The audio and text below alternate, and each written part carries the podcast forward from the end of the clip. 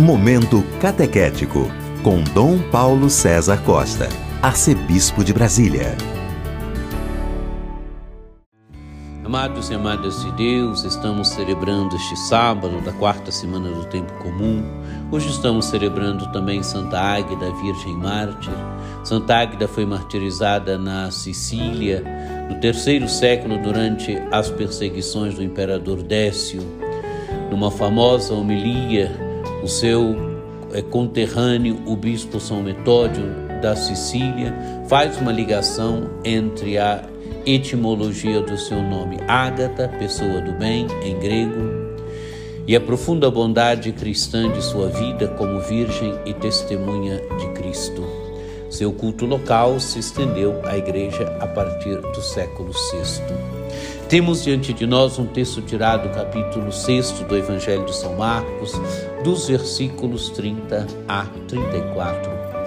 Naquele tempo, os apóstolos reuniram-se com Jesus e contaram tudo o que haviam feito e ensinado. Ele lhes disse: Vinde sozinhos para um lugar deserto e descansai um pouco. Havia de fato tanta gente chegando e saindo que não tinham tempo nem para comer. Então foram sozinhos de barco para um lugar deserto e afastado. Muitos os viram partir e reconheceram que eram eles. Saindo de todas as cidades, correram a pé e chegaram lá antes deles.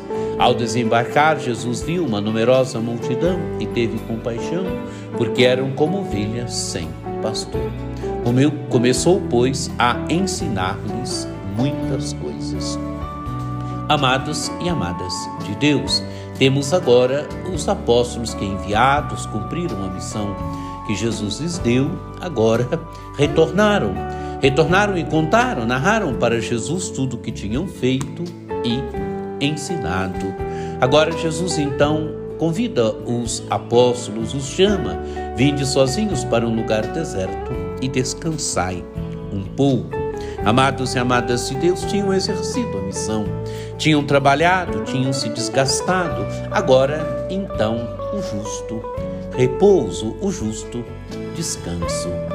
Mas diz o texto do Evangelho: havia de fato tanta gente chegando e saindo que não tinham tempo nem para comer. Amados e amadas de Deus, é a multidão, é a multidão que vem até Jesus, é a multidão sedenta, necessitada, que vem até Jesus. Tanta gente que entra e que sai, que não tinham tempo nem para comer.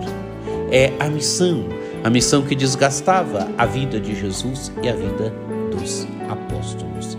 Continua o texto do Evangelho, então foram sozinhos de barco para um lugar deserto.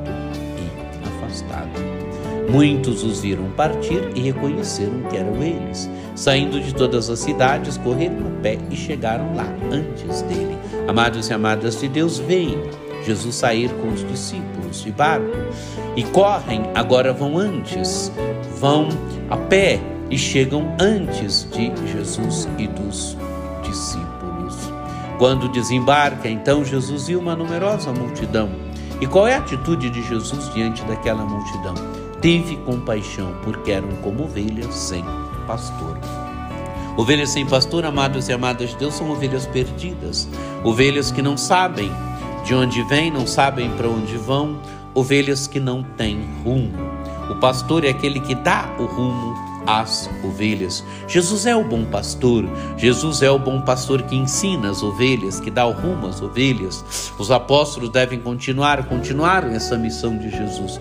E hoje os pastores da igreja. Jesus tem compaixão. Jesus tem compaixão porque estão perdidos. Jesus tem compaixão porque aquelas pessoas estão sem rumo, perdidas. Ele é o bom pastor. Então o que faz Jesus? Começou, pois, a ensinar-lhes muitas coisas. Amados e amadas de Deus, Jesus não é indiferente diante da multidão, da multidão que está perdida, da multidão que está como ovelha sem pastor. Jesus é o pastor, Jesus ensina, começa a ensinar-lhes muitas coisas. Amados e amadas de Deus, que esse texto nos ajude, nos ajude a nos encontrarmos com a misericórdia de Jesus, com o amor de Jesus, com Jesus que é o grande pastor de nossas vidas, de nossas almas. Que você tenha um dia muito abençoado e que, e por intercessão de Santa Águida, desça sobre todos vós a bênção do Deus Todo-Poderoso, que é Pai, Filho e Espírito Santo. Amém. Este foi o Momento Catequético com Dom Paulo César Costa, arcebispo de Brasília.